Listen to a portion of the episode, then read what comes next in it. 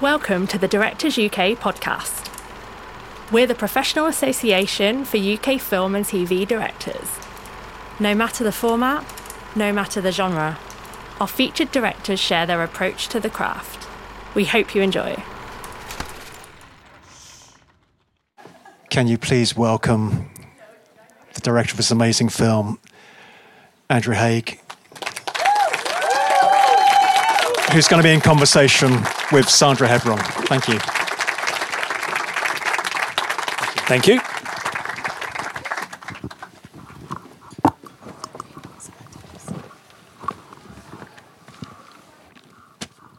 Such a nice ceiling. Sorry, it's just like stars or something. I know, it's amazing, isn't it? I feel like we're in some Hollywood. I feel like Joan Crawford should appear at any moment. Um, hello, everyone. Andrew, thank you so much for being here. Um, we were chatting earlier, and I said the hard thing for me tonight is because I love the film to not just keep saying, I love it. How on earth did you do that? Um, so I'll try and be a little bit more specific. But for me, I think. Um, one of the things that I do absolutely love about the film is the fact that you manage to bring joy and love and hope and absolute heartbreak all into the film. Um, and to make a film that is personal to you, but somehow personal to all of us as well. There are so many ways into the film. And perhaps as we go through and talk, some of that might be um, uh, what we'll touch on. But I guess we should really start at the beginning, and we should start with Taichi Yamada's novel, Stranger, which was the inspiration, perhaps, rather than the source material. Um, could you talk a little about when you read the novel, what really spoke to you, and what you felt you wanted to keep from the novel, but also how you felt you could make it your own? Yeah, I think it's always it's a long process. When I sometimes I get sent something and I know I don't want to do it. It just doesn't work, or it can be a good script, or it can be a good novel, but it just doesn't work for me. But then I read it, the book, and I don't know if anyone's read the novel. I'd never heard of the novel. Uh, I didn't know of the writer. Um, and it's a very traditional ghost story. It's a traditional genre piece, really. In reality, it goes to like some pretty standard horror territory towards the end. But there is this central idea in the novel of meeting your parents again. And he is a screenwriter in the book. He's lonely and sad and lives in a building in Tokyo, um, and is drawn back into this past of the story. And I think it was it was that that I mean, to be honest, I can't fully remember what happens after that in the novel. I know that the Harry character is female, and she tries to suck the life out of him, and there's kind of things like that go on. But it was that uh, there was that idea that just like stuck with me and it resonated in a way that I was surprised how much it resonated. Um, my, my, parents are still alive, uh, so they're not dead. Um, but there was something about that, and I guess it's about a reunion with the past and your own past, um, and how easy it is to forget your past or feel like you've dealt with it and moved on, and but then how uh, difficult that actually can be and how much it can affect us in the present. So that's what I liked about it and then I sort of thought I wouldn't do it for a while. Um, and then I kind of came back to it, and I when I, when I sort of realized that if I turned the love story into a queer love story and made it about two men, mm. that I could explore something I've wanted to explore for a long time, which is sort of queerness in relationship to family mm. and how that uh, works within family. Um, and so at that point, I started writing it during the pandemic. Like everyone else, I was stuck in my house. I was actually living in LA and I was a long way from family and friends from home as well, which I think sort of helped. Um, and I think I felt like I'm just going to put as much of myself in it as I could. It's not autobiographical, but it's certainly anybody that knows me well enough mm. knows how much of me is in it, let's say. Mm. But it wasn't about like making an autobiography. It was about like saying, I need this film to feel grounded uh, because so much of it isn't grounded. Mm. Uh, so much of it goes to a sort of strange metaphysical space, let's say. So I need to feel like there was something that was rooting it. So if I could be really honest in that and feel like authentic about that, somehow it would keep it feeling like it was grounded in a reality. Mm. Uh, and so that was my thing. And then I started writing it. I still didn't think I was necessarily going to make it. Um, I, I go through this weird thing that I have to pretend it's not going to get made. Is that the When same with every project? it's the same with everything. Okay. I can't. Which there's no producers now. They're not here tonight. That's fine. Because I pretend to them, of course. Oh yeah, I really want to make it. It's my next film. But I kind of don't want to think of it like that because it sort of puts too much pressure on me to sort of think about what people are going to think of it. How is it going to be received? Am I going to get enough money? Who's going to do it? And I kind of want some freedom when I'm writing it to stay that that I kind of ignore those things. So with this especially, I was like, no one's going to make this. It's not going to work. And then someone decided that they would make it, and I was like, oh, okay. So That's absolutely fascinating. And I wanted to ask you about the sort of, uh, you know, how you work as both a writer and a director. But I guess I hadn't realized that part of the writing process for you is to imagine that you're not going to be the director. yeah, but I'd never let anyone else direct it. I would I would destroy it and throw it in the bin so no one else could do it. Uh, I mean, maybe someone could. I don't know. I would feel weird. I couldn't. I couldn't give that over to someone else. It's it's just almost like I I find a lot of the process quite difficult. You know, just whatever emotionally or whatever, like self doubt, all those things that lots of us have as directors and writers. So that so you find part of the writing process difficult, or or both parts? Both parts. Because I I always feel I'm fascinated by the idea of the writer director because I always feel that you need to bring a different version of yourself or different parts of yourself to each of those two roles, and uh, rightly or wrongly, I also kind of feel that perhaps most writer directors uh, are a little more of one than the other. But I don't know how, how where you situate yourself in that. I'm sort of always surprised that people say I'm a writer because I'm like, oh, really? Okay. Uh, because I still see myself as a director, and I'm glad that people see me as a writer. I'm, it's not like I'm offended by it, and I like it. But I think I went into f- making films wanting to direct.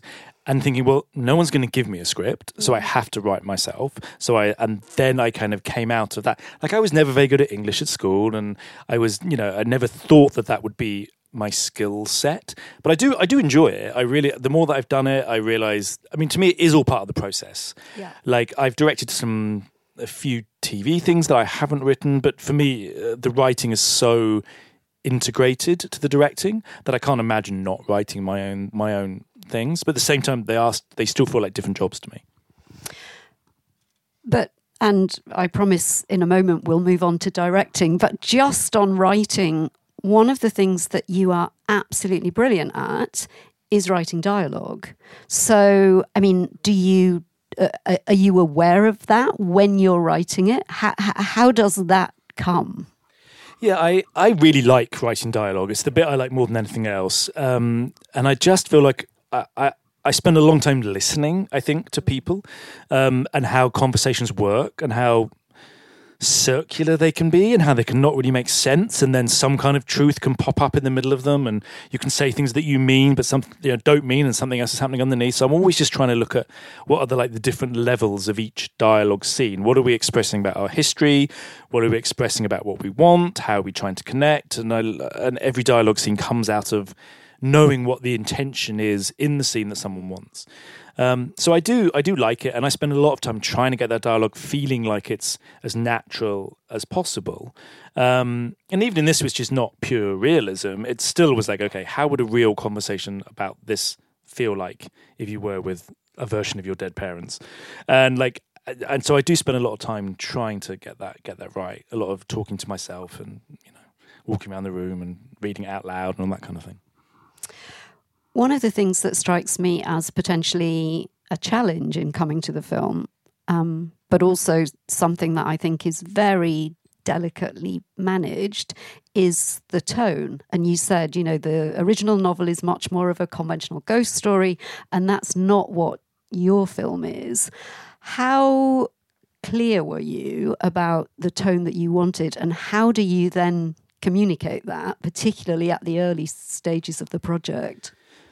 I kind of started like in sort of blind panic, if I'm honest, because I, I, it's it's a hard tone to describe, because I knew I sort of knew what I wanted it to feel like, which was I don't know as as best way I can do it is it's both a sort of manifestation of his unconscious longing, and um, and I can't remember what I was going to say now. We'll just stick with that. Uh, that oh no, that's it. That like that feeling you have just as you're about to drift off into a dream, not the feeling you're in within a dream, but that feeling you're just about as you just drift off. That you're just starting to like elevate slightly off the ground, away from reality, and in that moment, suddenly everything feels clearer somehow, but also completely mysterious. So it's like lots of things at the same time. Um, but I couldn't think of any films that I could use. And I'm sure directors here, we all know when you sit down with someone, they're like, okay, what's it like? Give me another film. And like, Back to the Future. I think that's a film when someone meets their version of their parents. Um, and I, you know, and I, I watched films like, uh, but none of them really spoke to what I wanted the film to be like. Um, so it made me a little bit apprehensive.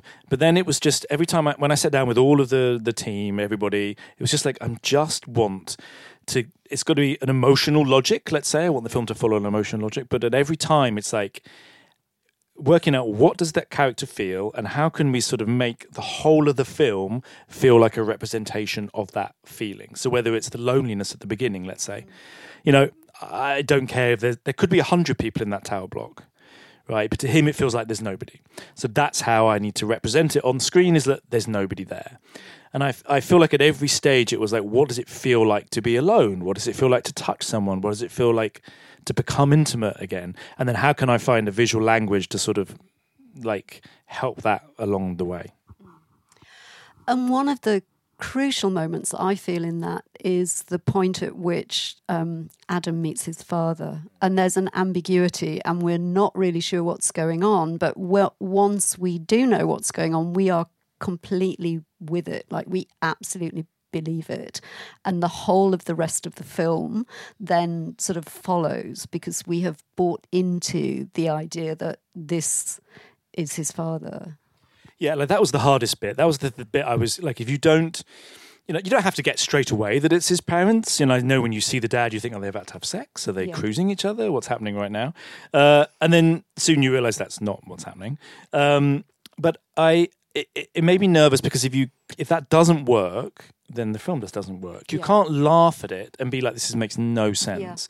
Yeah. Um, and so a lot of time was spent trying to work out how we feel like it's basically from when he's in the apartment onwards, looking out the window and he sees the train, looking at the photos, slowly be sort of dragged back into what feels like he's just being dragged back into the past, into memories, perhaps, into feelings and remembrances of being in that place he used to be as a child. And then it just keeps getting a little bit deeper. I always felt like I don't know if have, have you had hypnosis, but that feeling when you're sort of a little bit into it, and then they say, right, we're going to count to ten, and then you're going to drop a bit further. Mm and sort of that bit when he's out looking at the field and the wind sort of stops and he opens his eyes. It was like that was the moment I just wanted the film to feel like it was just dropping into something else.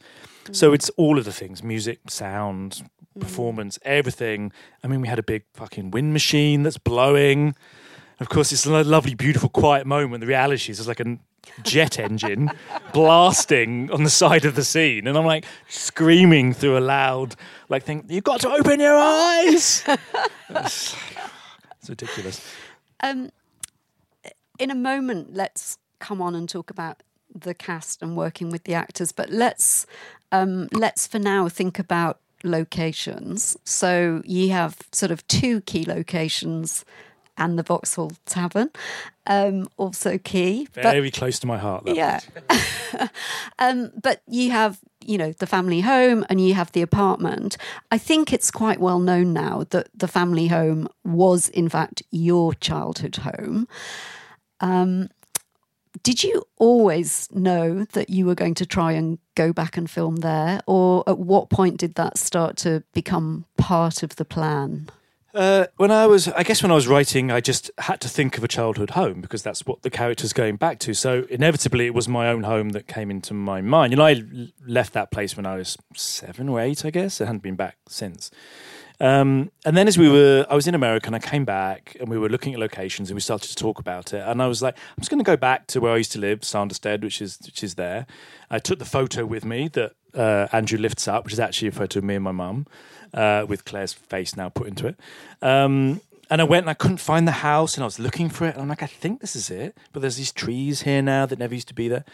And I just felt like it just makes sense to see if we could film there. And then everyone else was talking about, oh, let's go and look at this list of locations. And I was like, nah, I feel like that's that's the right place. And I think in many ways it was it was just me being intrigued about what it would do to me mm. on an emotional level, going back into this place that I sort of remember and do remember and was had complicated memories of, let's say, in, in that environment. Um, but then I just thought, oh, why not? Like, let's just see what it does. And more than anything, I think it helped the process because it meant that I don't know if I was doing this thing that was a bit weird and everyone thought was a little bit strange but quite intriguing. And I would be open about memories in that house, that it meant the actors would do the same thing and the crew actually. And so we were in that place, and you know, we're sitting in my old parents' bed, and we're shooting a scene with a version of my mum and dad in that bed, and I, which is, I know, it's so weird. It's really weird. And at times when I was like, "What am I doing? This is just insane." There was a moment when they were shooting that scene actually, and I was out in the hallway looking at the monitor, and I could just suddenly remember being seven years old, eight yeah. years old, trying to knock on their bedroom door and them not letting me in. Yeah. And I remembered it like so viscerally. I could remember being that age again. Um, but I think it allowed everybody just to sort of talk about their own experiences. I always think if you're open in a conversation, then the other person will be open in return. And I always like approach work like that because I think it enables everybody to come to this sort of center ground where you're all putting bits of yourself into the story. Yeah, I think I really wanted to um, touch on the implications of shooting in your own sort of uh, familiar, literally, space. And you've talked about that somewhat already, but I guess I was thinking about the way in which, you know, the actors are putting themselves in a vulnerable position and, you know, a lot of trust is required. And you also kind of put yourself in perhaps a more vulnerable position than you would usually be in. Was there a way in which other people working on the film felt, therefore, that they had to be a bit protective of you? Yeah, that's. I think so. I think like the actors would suddenly come up to me and go, "Are you okay? You're right. You look like you're about to have a mental breakdown." I went, "No, I'm fine. I'm just concentrating on the day's work. It's fine." Uh, but I think it, it channeling Adam. It, I'm really exactly. fine. I'm not. Exa- I'm fine. Honestly, anything. nothing. Man, I'm fine. Time's moved on. It's okay. but um, I, I do feel like maybe everybody felt like they should be. Uh, kinder, let's say, mm-hmm. to me in that environment, which I didn't need them to be, but I felt like they were. And it sort of enabled everybody to be more generous. And there was a lot of time when we would just sit on the bed and, you know, Andrew would talk about his experiences with his parents, and Claire would talk about her experiences both with her parents and as a parent. Mm. And I think it just enabled us to to get that like one level deeper into understanding each other and feeling safe in that environment. Mm. And then I feel like I'm always trying to capture like vulnerability. I think mm. on screen that's what I like. I like to capture. It. I like to see it. But you've got to like warm them up. Yeah. in order that sounds awful, but uh, fluff them up to uh, to try and like get the vulnerability to appear because you want it to appear and you want them to capture it. Yeah. But you have to. That takes time and and space to get to know each other. Yeah. I think it was I was listening to Jamie Bell um, in a Q&A and I think he said he doesn't recall being uh, on a project where every single person brought as much of themselves to the project as on this film. Yeah, it's really true. I remember there was a scene, uh, the scene when he's uh, talking to his dad and like mm. uh, in the lounge and sort of talking about his sexuality and they hug each other and everything. And I and I knew it was going to affect me that scene. I knew it would because uh, of my relationship with my dad and all kinds of things. So I knew it would, and it did. But I was surprised that it also affected other people. Like you'd turn around when we were filming it, and there'd be like a big burly electrician, like that's right, just rubbing the tears away. And I could see that it was affecting him yeah. for a very different reason than how it was affecting me. And so I was, I was sort of like, okay, there's something in some of these scenes that they work for me, and I think they will work for other people because they speak to other people's experience for different reasons, which is what was always the intention, obviously. Mm. And you chose to shoot on 35 mil. Um, w- was that again always the plan, and also specifically, I'm thinking about shooting in the real location where you're restricted in terms of space and movement and uh, sort of what you can do. What were the implications of shooting on 35 mil? Um, specifically, I'm thinking about that amazing sequence where they're all in bed. What was that like to shoot? Yeah, look, I I always wanted to shoot on 35. It didn't mean anyone else did because it's more expensive. And it's like, do you need to? Can we shoot on digital? But everyone was very supportive in the end. And I, I felt like in the film, there's so much that is analog, I suppose. It's, you know, records and photos and. Uh, uh, and all of those things that sort of reflect the past. And I felt like I didn't then want a digital. Mm. I don't mind shooting digitally; I like it, but it I feel like it needed to have something that also spoke to how things used to feel, let's mm. say, even in, in cinema. So it was always what I wanted to do. I haven't, I shot 45 years on film, but I haven't shot on film since. And it does take some readjustment again because, you know, people aren't used to pulling focus on film. Mm. It's you know it's it's it's a different environment. It's I like the environment that it creates, but it's it's difficult. Yeah, and in that in that scene in the bed, for example, it's just you know, it's a real bedroom. It's not a very big bedroom. It's low ceilings, and we had a big 35 mm camera, a massive zoom lens. So the DP is crammed into a space about this big, um, and it's 400 foot mags we were using, I think. Uh, so we only had just enough time to get the take because it's only one one shot. So those kind of things were a challenge when you're on film. The first like four takes we rolled out of film before the end. I'm like, oh Jesus, guys, you've got to go quicker. Just let less pauses. Just like it's, and they'd be like laughing before the take. I went, nope. Get the fuck into it. You need to go right now. Uh, and they were fine. But um, you know, it's a scene like that that you you're trying to capture something that feels really delicate because it's quite a delicate scene. And then in the reality is, of course, you're in this room, is roasting hot. Um, you've got people rolling out of the bed to try and pretend they're not there. You've got Jamie rolling out so the bed doesn't move, and then Paul coming in. Uh, all in Claire's eye line, so she's seeing everything while she's trying to have this incredibly emotional, like delicate scene, and everyone's like, stupid. It's so stupid. Um, but like, as everyone knows, like your your things on the day, you're like, ah, this is not going to work, and then something then happens, and all of that stuff you don't care about because obviously you can't see it on the screen, so so it's it all sort of works. I mean, we've talked about the specifics of trust and vulnerability, but but hearing you talk about shooting that scene just makes me want to know more generally what kind of uh, what a day on set is like with you, what kind of atmosphere you want to create. So yeah, I wake up exhausted, like haven't slept. My dreams when I'm making films, my dreams are so insane, so insane. I'm always within a scene within my dream. So I'm I wake up and I can't work out if I'm on set or in my bed, and then I'm trying to work out what the best angle is to film me in bed. Even though I know I don't need this to be shot, I feel like it's uh, so I'm always really tired when I wake up. But then I like I'm pretty well prepared. I I don't storyboard, but I shot list and I do like blocking diagrams and I work out kind of how I want everything to feel and I've gone through it with the DP. And then it's just about trying for me to stay calm. Like I feel like I need the set to feel calm for everybody, and I, th- I feel like part of my job is to make them feel like there is absolutely no anxiety. So the film, you know, we're not going to run out of time. We're not going. They can do it as many times as they want. It's fine. You could we could go all day on this scene, yeah. and it'll be fine. And then I go home and scream into my pillow at night. But it's like you. Ha- I feel like you have to keep it in because you've got to. Everyone's got to believe in you that you know what you're doing. And also, that's what the dreams are for.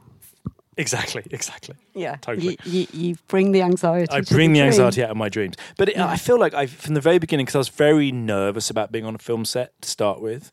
I would thought I would never be able to get on set and like tell people mm. what to do or tell actors what to do. It was made me very nervous. Um, and so I don't know. Through years, obviously, I've got used to doing it. I sort of am okay with it now. But it's still, it's like I've got to create and you have to create an atmosphere uh, every day, and it's very easy for it to slip off balance. And I feel like I'm always trying to just keep it on balance so they feel comfortable. So I want to ask you a very a, a question that only somebody who isn't a filmmaker could ask because I genuinely don't know the answer to this. Um, when we talk about actors, those of us who aren't filmmakers, and perhaps some people who are, we talk about actors as if they were this, you know, kind of group of people who are all the same. Of course, they're not. They're actors and also humans. In terms of how you direct, how do you manage that? I mean, I'm assuming that you can't have a different uh, directorial approach to every actor. So, how do you manage that? I mean, I, I do change it a little bit, but it's always related to the same thing. It's like mm. trying to work. First of all, I think the casting is the thing that means it's going to work or not work. It's how you cast. And I always feel like, okay, I'm working in a dating agency and I need to pick right, the right people who work together. Like mm. that becomes the thing. And it's does this person make sense with this person? And that is through looking at everything they've done. It's looking at the kind of roles they've taken. It's watching them in interviews. It's reading their interviews sometimes because I want to kind of just work out what kind of person they are mm. and are they hiding things? Are they not hiding things? Are they do they seem like a nice person? Whatever it might mm. be. And then I spend time just talking to them independently. I always would, I'd never just offer them the role. I want them to mm. say why they want to do it, why it speaks to them.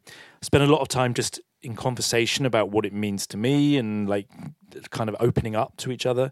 And then on the day, I feel like it's always just about working out what they need because sometimes they don't need anything. Mm. And then sometimes they need lots of things. Some people need to talk about a scene for hours. and you're like, you're just opening the door. And then and then other times they don't want to talk about it at all.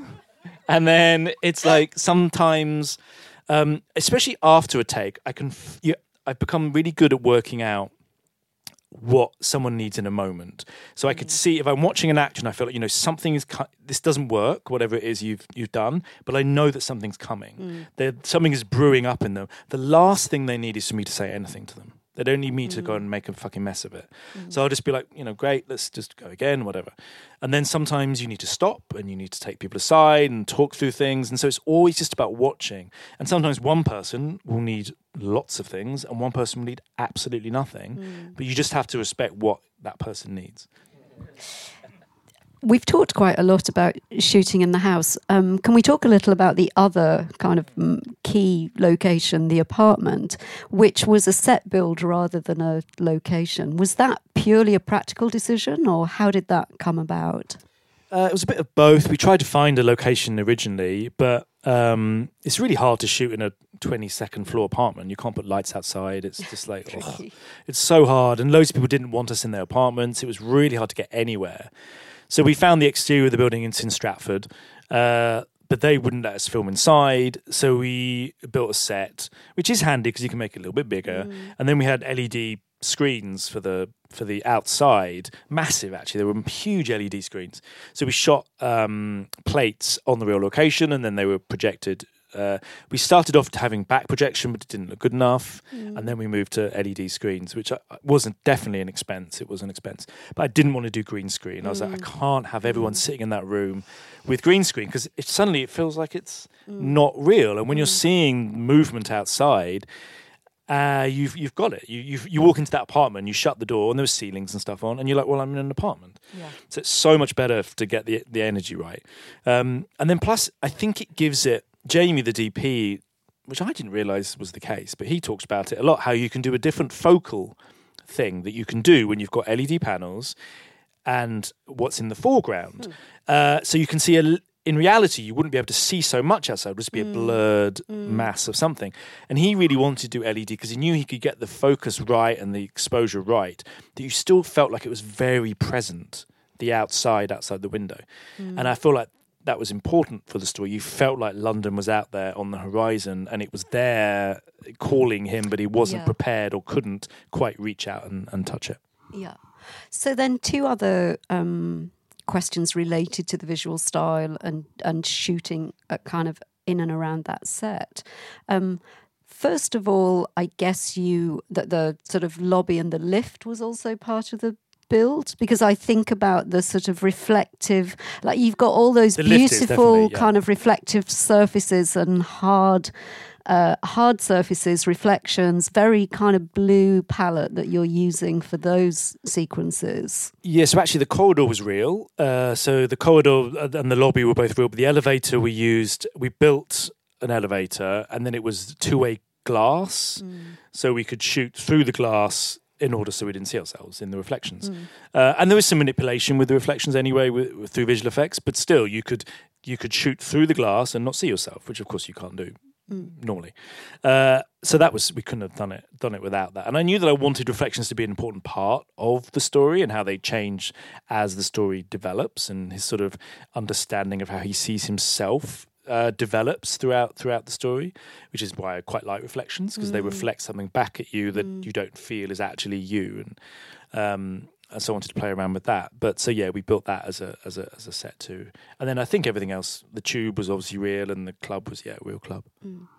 And then just more generally on the visual style, that sort of you know, there is a kind of, you talked about wanting the film to feel as if it was just in that moment between kind of wakefulness or consciousness and sort of slipping into something else.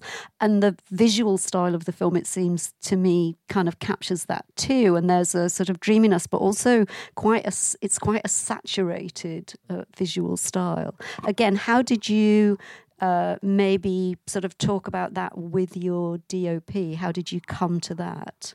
Yeah, it's like I knew I we both knew instantly that if we're going to shoot on film, I didn't want it to feel desaturated at all. Like I wanted really wanted to embrace uh, the strength of the color and also not have too much difference between London and the present yeah.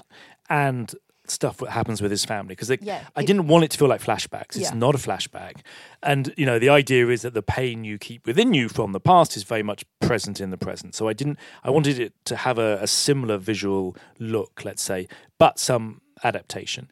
Um, and then it's just a scene by scene basis. It's mm. really it's like do you want to do we want to use a zoom here rather than a dolly, and they have a different effect, obviously, mm. or do you want to use a dolly and a zoom at the same time, which has another different effect, you know? And then editorial, it's like when do I use dissolves, and when do I not? There's some very very long dissolves in it. So when do I use them? When do I not need them? So it's a lot of just choices you make along the way. Mm. Um, and I, I, I, I love zoom lenses. I've used them in everything, and I do think they, they have a slightly they they create a strangeness that feels like you're sort of honing in on something which feels like falling asleep to me. Yeah. Like a dolly, you're moving through space in a very physical sense, but in a zoom lens, you're like I'm drifting towards something, but I'm not sure what I'm gaining mm. and losing. It does something mm. interesting, I think. Mm. Um, and a lot of films that I've loved from the 70s, you use a lot of zoom lenses, I, they have that similar sort of uh, liminal space feeling. And I think a zoom kind of helps that a lot. Um, but you can't overuse them, you've got to use them at the right time. It's like you've got to feel like they're not too present. Yeah. So you're not like, oh, look, here comes a zoom or here comes a dolly or whatever it might be. So it's like finding. I often work. I'm often thinking about like how do I find myself in an entry point into the shot. So when yeah. does this dolly start? When does it end? I want it to end very naturally. I want the zoom to end naturally and begin naturally. So it's often about where those start and begin and end. And there's also a way in which I was thinking about the design elements of the film too. I mean, you know, production design and set dressing, but specifically in relation to color, I was thinking about the use of some elements of costume where actually we get those really beautiful sort of moments of, you know, whether it's uh, Claire Foy's kind of emerald green tracksuit. I mean, that's just sort of indelibly kind of in my mind now, or just other bits of clothing in other scenes. Again, what kind of conversations or what kind of direction, if you like, were you giving to your costume designer? It was really about like what are the triggers of memory almost. Mm. Like what do we what do we feel you know when we like uh, it's like texture. It's like I need things to have texture. So the dad's jumper, I needed you to feel like you could feel what that felt like when he hugged him. The mum's like dressing gown, or that I think it's the blue and the red that she wears when you first see her.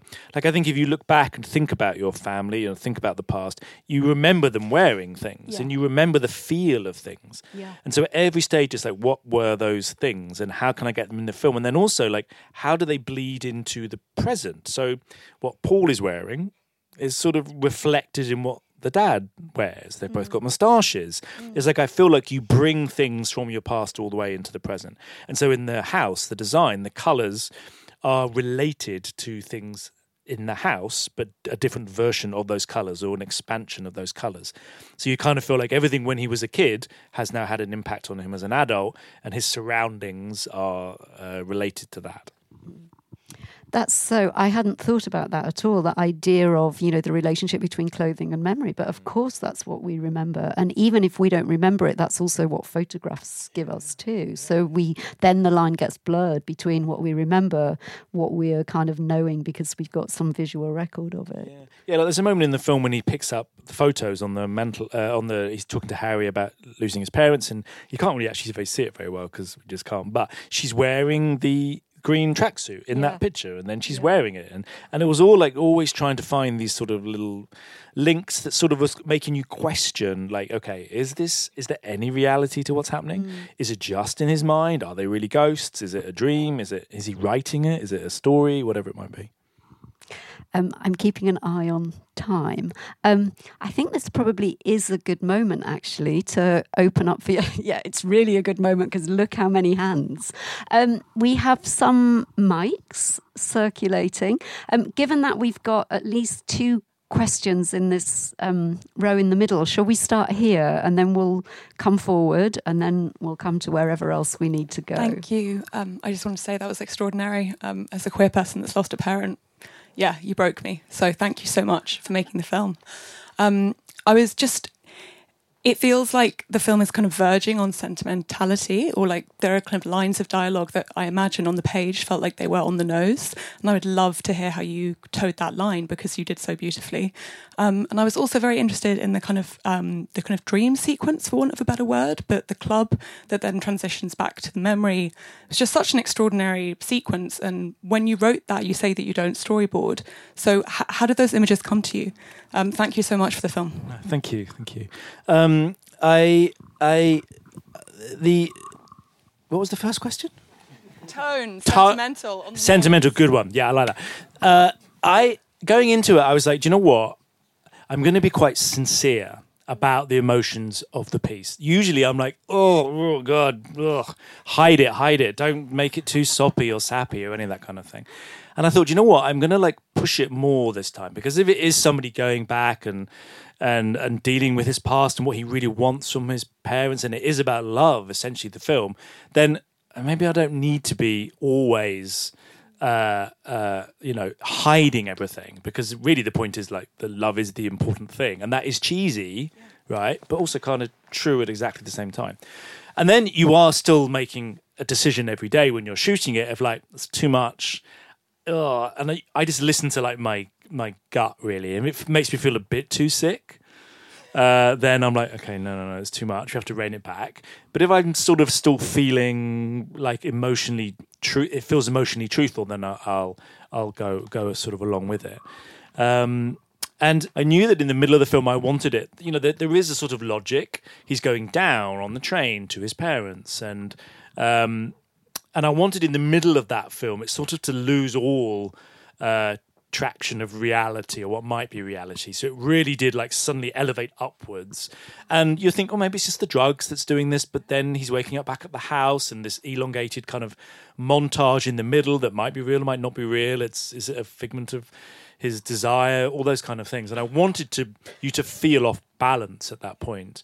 Um, and actually that was probably closer to being storyboarded than most things in the sequence because I knew I knew I was going to use that song. All of the songs in the film were pretty much scripted, so I knew they were in there.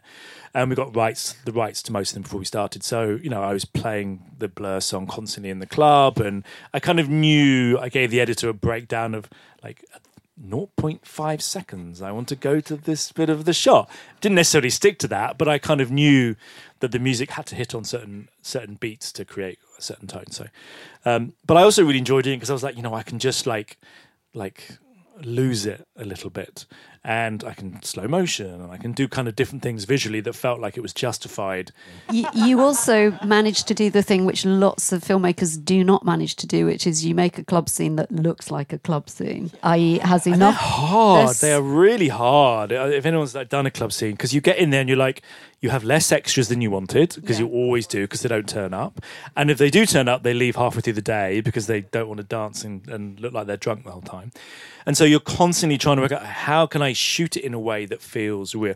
And I play a lot of music very loud. I made them like dance around for quite a long time, so everyone was like sweating and and choose the right people. I made sure there were people who had been to the Vauxhall Tavern Yeah. and were part of that crowd. So it's all those those kind of choices. And then when you're mixing, it's like you try and you're trying to do things with the music so it does feel like it's loud enough, but not so loud. It's, it's a, yeah, it's complicated. Well done. there was a question right next. Yeah. Um, yeah, it was just interesting to hear that you actually felt that there was a real connection because I've never, I don't think I've seen a film, certainly in recent memory, where I felt so connected to what I was seeing. And I think obviously growing up in the same type of era, having some life experiences, I mean, I haven't lost any parents or anything, but there was so many scenes in there. I was thinking this is really very personal to me. And, I, you know, it's very rare that a film sort of felt like that. But I was going to ask if um, you felt kind of um, sort of a sense of responsibility or the, the ending. Obviously, it doesn't end on a high. Um, and it certainly could be read, you know, interpreted. You know, if you are gay, you're going to live a miserable, sort of depressing life and die all alone. Um, and and that kind of it really impacted me because I felt so personally attached to the, all the material that had gone up to the ninety five percent up to that point. How conscious were you of that decision you made to end like that? Was it always the case, or you, you know? Yeah, I'm, that- I'm, I'm always aware that it's like a, I'm going to say a controversial ending, but it's like uh, that some people will want a different ending. They will want him to come back from the house. Harry's there. They fall in love, and we feel like it's happily ever after. Like I totally get that, but at the same time, it never felt right. Um, and I, I personally like, I, I screen this a lot now. I speak to a lot of people. Lots of people are like, oh my god, it's devastating the ending. Other people are like, "Do you know, it's kind of hopeful. And I do think for a lot of people, the idea that he has found love. For someone like him who felt like I was never going to find love and understanding what that means, which is to me, love is about being compassionate to someone else, being there for someone else. So, him being there for Harry at that moment, giving him love, to me is a is the mo- is the important thing that he needed to understand in that moment. Um, and so the fact that he can go on and love, or maybe none of it's real to start with, and it's all just an idea of what I'm trying to explore, which is what is the nature of love and what does it mean, felt like to me that was the only ending. Because if he'd come back, and I've, you know, there was, uh, I'm not, we had the conversations, of course we did. Like, he comes back and Harry's alive. Okay, so that really just means that the parents were really just ghosts mm, mm. and that they were real and Harry had seen them and now they're back together and it's going to be great. And for some reason that just felt like that was just ending it on a level which wasn't going to one stage further. And I I've talked about this before, but it's like when I was young, I never thought, like, growing up gay in the 80s, that that I would ever a be with someone or find love or actually like even get through the AIDS crisis. I thought, well, that that my life was nothing; it wasn't going to happen. So the idea of ending a film, and, and lots of people did lose people, and they found love again, and people lose people all the time. And I'm 50, and hopefully. Me and my partner would die at the same time, but it's unlikely. You keep finding and losing love, but the important thing is the essence of that thing that was found to start with the love within them. And again, going back to this cheesy and sentimental, it is, but you know, at the same time, the older I've got, it's like, yeah, but it's kind of important. Mm. And I think of people I've lost, and I love them just as much now as I ever did. You know, more so, I think. Mm. Like, it doesn't go anywhere, does it? It mm. gets stronger. And so I think for me, I had to make the ending be a little bit more complicated in terms of what it's saying saying about love. But I'm also very aware that people are like, oh, does the does the gay person have to die? And all of those things that I, I'm very aware of those arguments. Um, I kind of don't care as well. Um, yeah, I think there's. Let's take this question here. Maybe Is we using the same mic? You're working hard. Um, and then there's another question just behind, and then we're going to come over to this side of the room. So get ready. Thank you for the screening. It's actually the second time I've seen it. I saw it in October at the BFI screening.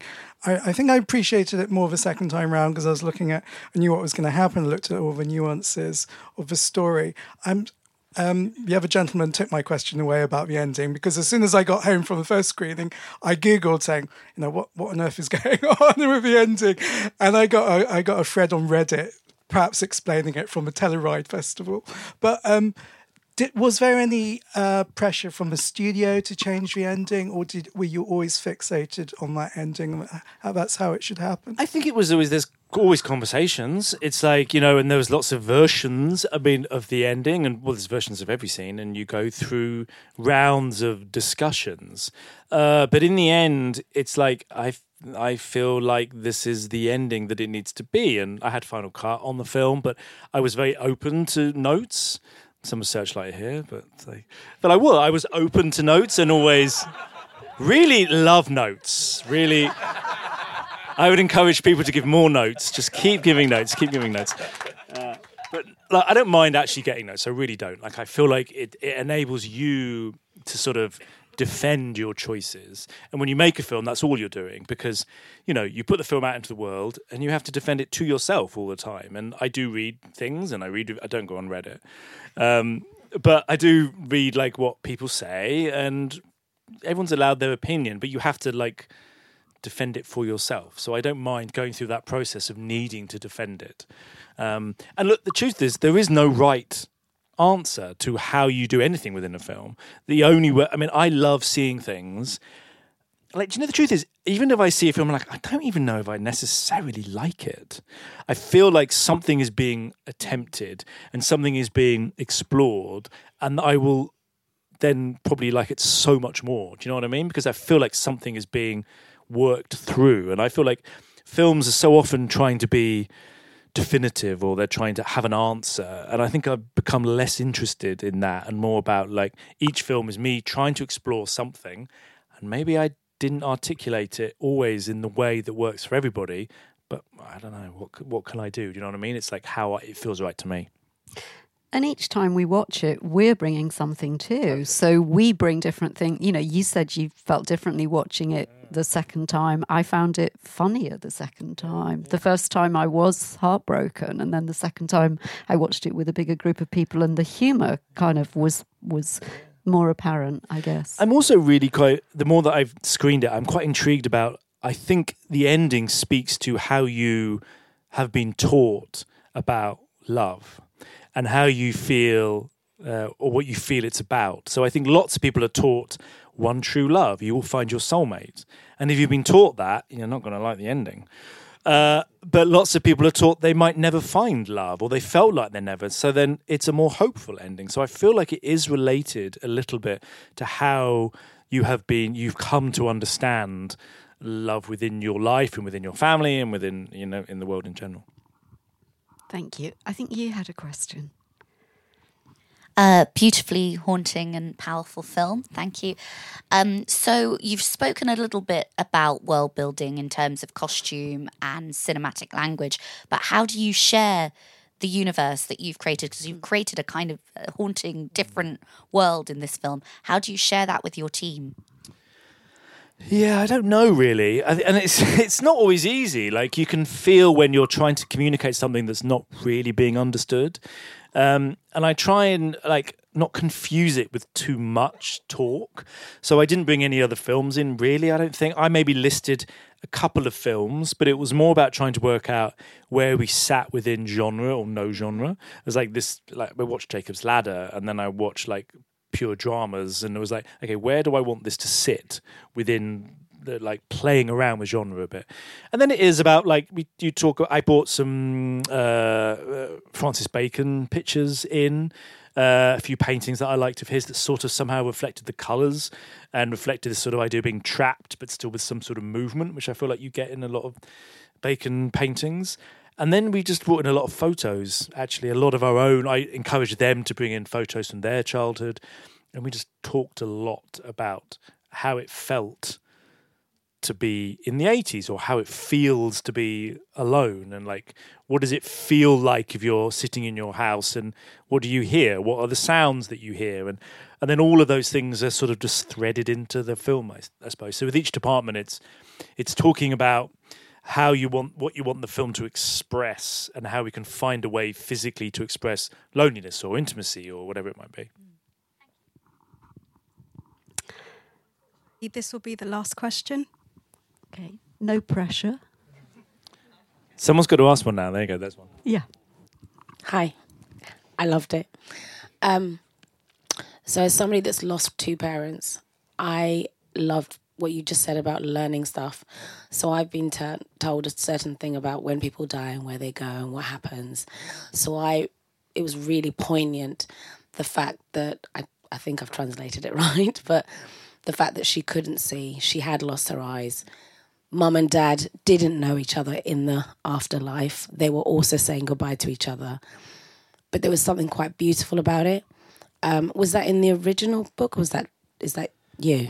I think it's not in the original book. It's interesting you take it like that. I thought I maybe see it slightly differently, but I can see why you take it like that. Maybe it's because I sort of don't believe in the afterlife, perhaps. But at the same time, it's not that I'm like a complete uh, atheist nihilist either. But um, I do feel like in that moment, it was the last time that they would get to be to be with each other. And I, I think more than anything, it was like we never get to have those conversations with people. Like even if your parents are still alive now and you watch this film and you think, do you know what? I'm going to go home and I'm going to have that conversation. You're not going to have it. Like you're not going to have it. Like I've had there's conversations in this that the character has with his mother that I should probably have with my own mother, but won't have with her, even though she's seen the film. I still won't have the conversations that needs to be had. So it, it's always complicated. And I also think that if you're about to lose someone, let's say, you you think I'm going to sit down and I'm going to say, "I love you. This is how I felt," but you don't.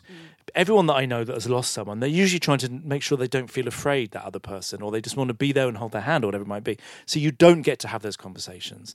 So part of me was thinking when I was making it, like perhaps having those conversations in your head is enough that's enough for Adam to have been able to have those conversations. And and I, it's it's it's like being I've known that from like even people because you lose people a lot in your life, not even through death, mm. like old relationships, people that I've you've not seen for twenty years and you will never see again. Mm. They're gone in your life, but you think, God, if I could have sat down to them and said, you know what, you're really important to me. Mm. And so I I think sometimes you just need to have those conversations to your with yourself to sort of remember the important people that have been in your life and what you meant to each other, I suppose. So that's a really beautiful note to end on. Thank you for all of your questions. Thank but you very much, huge guys. thanks Thank you. to Thank you. Andrew Cheers. for being Thanks. here. Thank you.